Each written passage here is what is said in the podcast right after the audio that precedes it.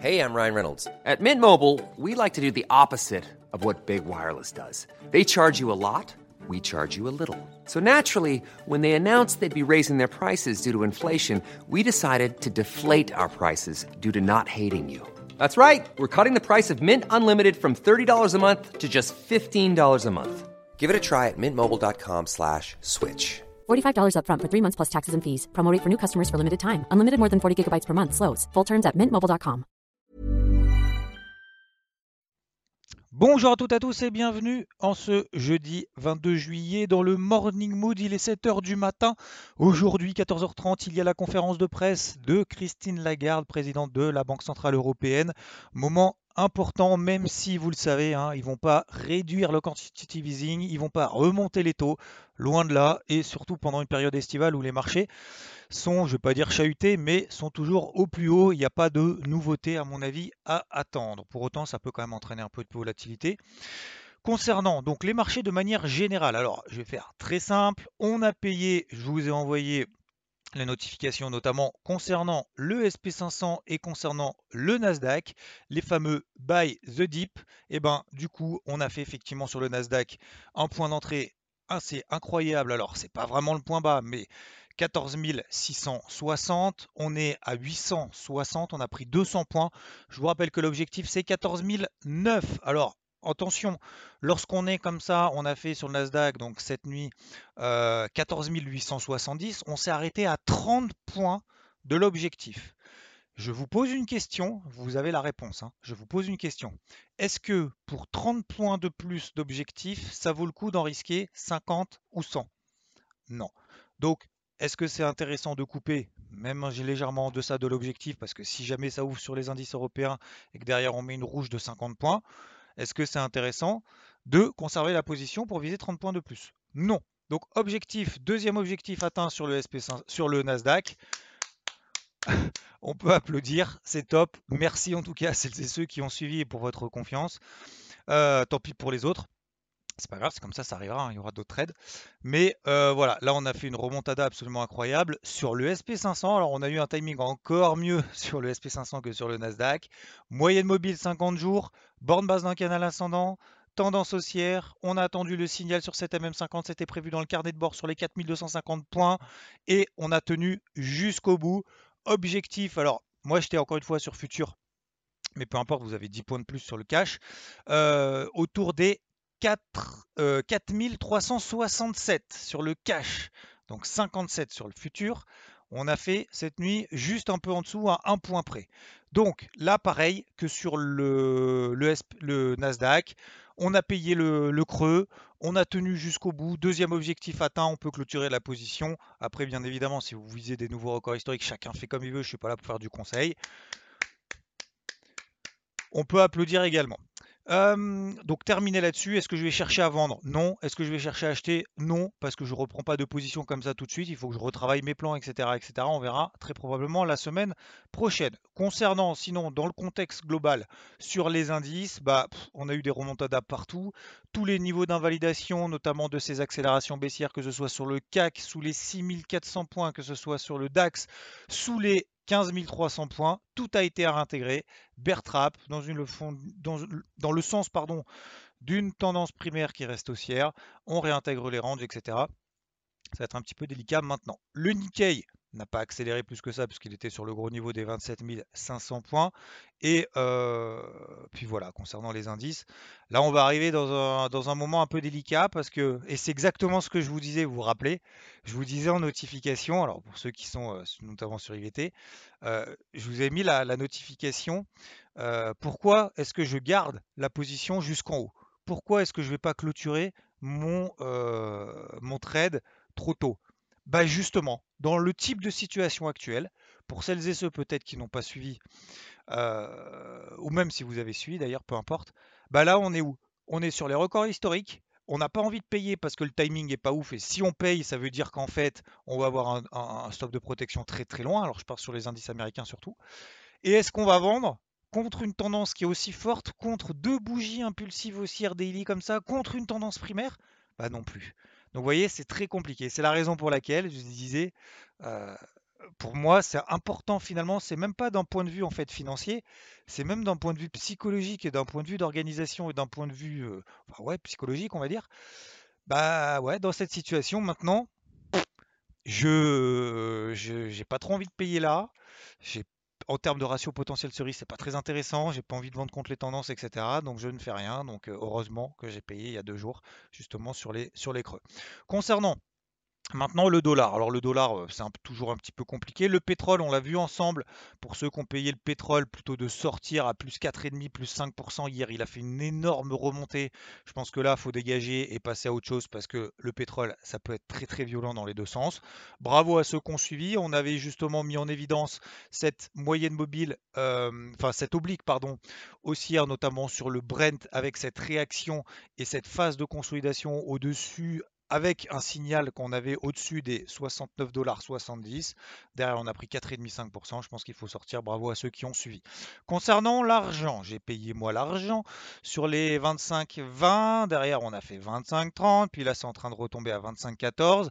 J'ai indiqué notamment hier plutôt de sortir. Alors, pour les plus agressifs, ils tiennent le plan et puis on verra bien jusqu'au bout. Mais je pense que, attention, plutôt couper la moitié de la position parce que ça part pas, parce qu'on est toujours dans une tendance baissière, etc. Ça, c'est contrairement à tout ce qui se passe sur les indices. Tous les indices étaient en tendance haussière, que ce soit notamment le silver, depuis le début du mois de juin, on a plutôt une pression baissière. Donc je me poserai peut-être même la question de sortir l'intégralité de la position pour passer à autre chose. C'était une première tentative. J'ai pas plus de conviction ça. D'autant plus la tendance depuis le début du mois de juin. Okay. Concernant l'eurodoll, toujours pas de gros signal acheteur. Je mets place une alerte sur un 18,20. On est toujours en train de flirter autour des 1,18 depuis quasiment un mois. Il n'y a pas de gros signal. Donc c'est la raison aussi pour laquelle sur le silver, je ne suis pas plus confiant que ça. Sur l'eurodoll, j'irai si et seulement si la position sur le silver est sécurisée. Ça veut dire qu'en fait, si l'eurodoll passe au-dessus d'un 18,20, très probablement, l'or, l'argent serait en train de se reprendre au-dessus des 25,30, 25,40 pour l'argent. Et donc, à ce moment-là, je prendrai éventuellement une position à l'achat sur l'eurodoll. C'est exactement en fait ce que j'ai fait, ce qu'on a fait sur le Nasdaq et sur le SP500. Vous avez vu le Nasdaq, le signal finalement que j'ai repéré, c'est largement après le SP500. Pourquoi ? Parce que j'ai attendu d'avoir une position sécurisée sur le SP500 pour pouvoir renforcer éventuellement sur le Nasdaq. Vous voyez ? Donc c'est plus dans une logique d'exposition globale.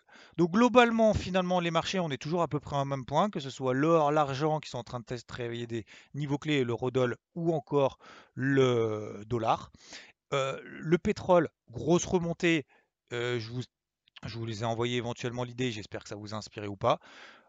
Les indices, on a buy the dip, maintenant on arrive sur des gros niveaux, ça va être un petit peu plus délicat. Donc vous l'avez compris, peut-être une mise en retrait, me concernant en tout cas pour aujourd'hui, c'est tout à fait possible. Et encore une fois, et j'insiste vraiment, la chose la plus importante, faut être présent lorsqu'il le faut, lorsque ces plans se déclenchent, il faut être vraiment au taquet, peut-être pendant 2-3 jours.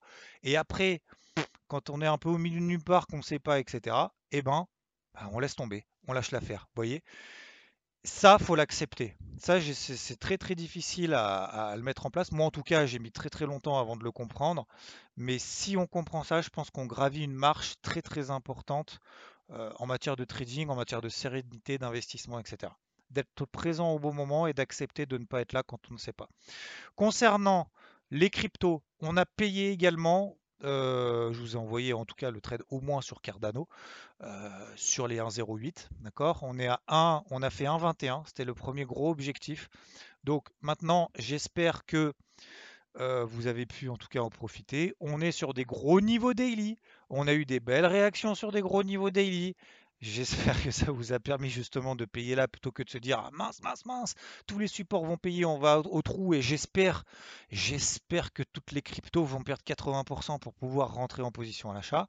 Comme je vous l'ai dit, j'espère qu'en tout cas on ne perde pas 80% parce que si on pète les gros niveaux qu'on a fait, ça sera très probablement très peu intéressant d'investir sur les cryptos, et ce pendant plusieurs années. D'ailleurs, le titre du Morning Mood hier, c'était maintenant ou dans 3 ans. Voilà, donc c'était maintenant, tant mieux, hein. C'est pas pour nous déplaire. Donc premier objectif sur beaucoup de cryptos, que ce soit Cardano, que ce soit Solana, etc. N'oubliez pas d'alléger, d'accord? C'est pas parce que hier on a pris 10, 15, 20% que ça y est, il faut euphoriser. C'est pas parce qu'il y a 3 jours on était proche des supports qu'il fallait paniquer. Non, on arrive proche d'une zone support, on attend des signaux, ça paye, on prend 15%, on allège la position, on sécurise. Si ça retombe sur les plus bas daily, on aura encore une fois, comme il y a 3 semaines, exploité justement des réactions positives sur des gros niveaux daily et on recommencera. Attention! Donc ne pas s'emballer lorsqu'on prend des 15-20%, ne pas paniquer lorsqu'on revient sur des gros niveaux daily, on va continuer à travailler de cette manière-là. Qu'est-ce qu'il faut payer si on a raté le coche? Bah moi je vous invite déjà à établir des plans. Voilà, si on a raté les points bas là qu'on a réalisés, je ne vais pas dire que je peux rien, mais il faut vraiment travailler. Comment dire, l'exécution et la mise en application de plans que vous avez réalisés en amont. Voilà, ça c'est vraiment très important. Donc l'Ethereum est passé de 1730 à 2100, donc vous avez beaucoup de crypto. Comme je vous l'ai expliqué, moi j'ai tout couvert, j'ai tout investi, la fameuse poche trading.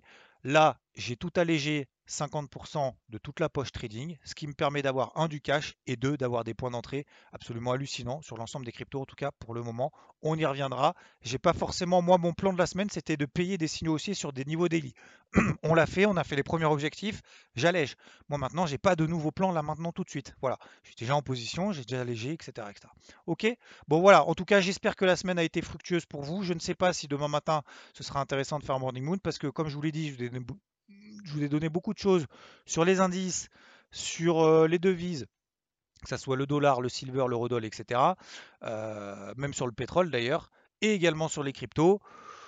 Je crois que ça a été globalement sans faute. Il y a encore le silver à confirmer au-dessus des 25-30. Et je vous informerai éventuellement quand je trouve que c'est vraiment pas beau sur le silver, sous les 25-10 d'ailleurs, je pense plutôt. 25-05, 25-10. Je vous souhaite une très bonne journée. Encore un grand merci pour vos messages et de l'intérêt que vous portez justement à ces fameux morning mood. Et je vous souhaite une très belle journée ensoleillée.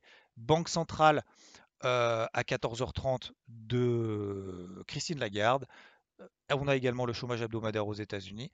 Et surtout, demain, on aura beaucoup de PMI, d'accord, à partir de 8h.